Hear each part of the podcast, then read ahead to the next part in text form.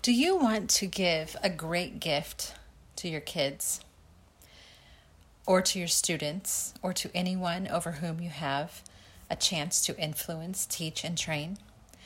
May I tell you that a great gift to give to children and students is to teach them how to respect authority, the authorities in their life. It seems that respect most benefits the person that is being respected. We all want to be respected. We crave that. We desire that. But the secret is respect is actually the greatest gift and benefits the most the person that is doing the respecting. Before I had children, I determined that they would be taught to respect their dad. Of course, I respect my husband. And of course, I wanted to pass along how I felt about my husband to my children. But that was not why I made that decision. I made the decision that my children would be taught to respect their dad early, from a very early age, as toddlers, and all the way through their growing up years. I made that a top priority. And the reason I did that was for their sake. Because if a person learns early to respect authority, especially their father, they will transfer that to respecting God. God told us to respect our authority, so that's all we need to know. But the great extra added benefit is all that it does for the person that is respecting. A person that grows up learning to be respectful of the position of authority, not of the person himself or herself. We don't respect individuals, we respect positions. And you should always be taught to respect the position of a father, a mother, a teacher, principal, a government leader, um, the police, anyone that rules over us, we are given the command to respect them. I did not realize how many benefits that gives to the person that's doing the respecting. God gives a person who learns how to respect great peace, great security. It is an act of faith to respect.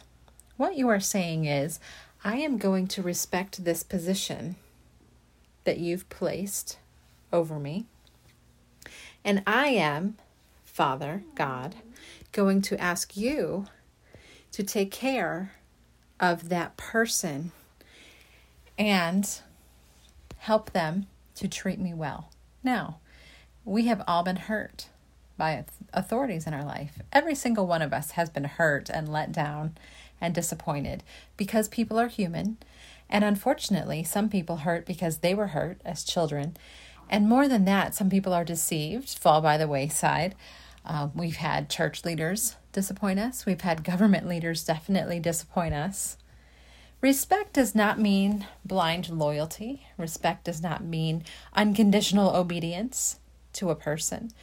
Respect simply means I recognize this position of authority and I am treating it the way God wants me to treat it, the position. We put our trust in God. We don't put our trust in any person. We put our trust in God. But those who learn how to respect have a great advantage in life. They are given so much more for their obedience in that area.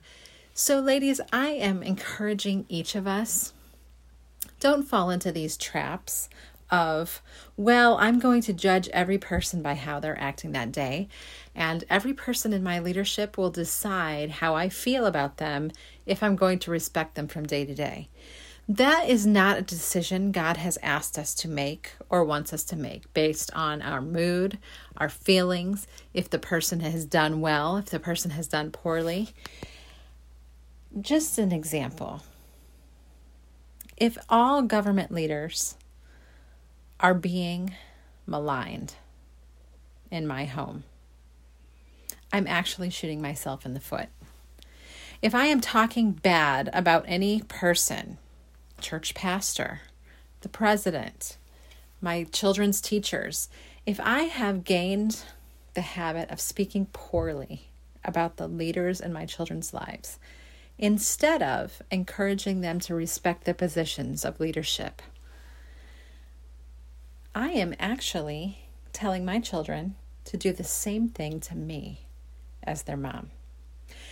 But if I give them the gift of learning to be respectful to all of their leaders that they have in their life, this will include their future boss, police, anyone, then I am teaching them humility and faith, and they will be so blessed by God. Ladies, let's take away the idea that a person being respected gets the most benefit and lean into the truth that the person doing the respecting is actually most blessed by God and happiest. This is a great thing we can give our children and our students as gifts, teaching them to be respectful to leadership positions. Have a great week, friends. Let's walk in love, loving God through loving others.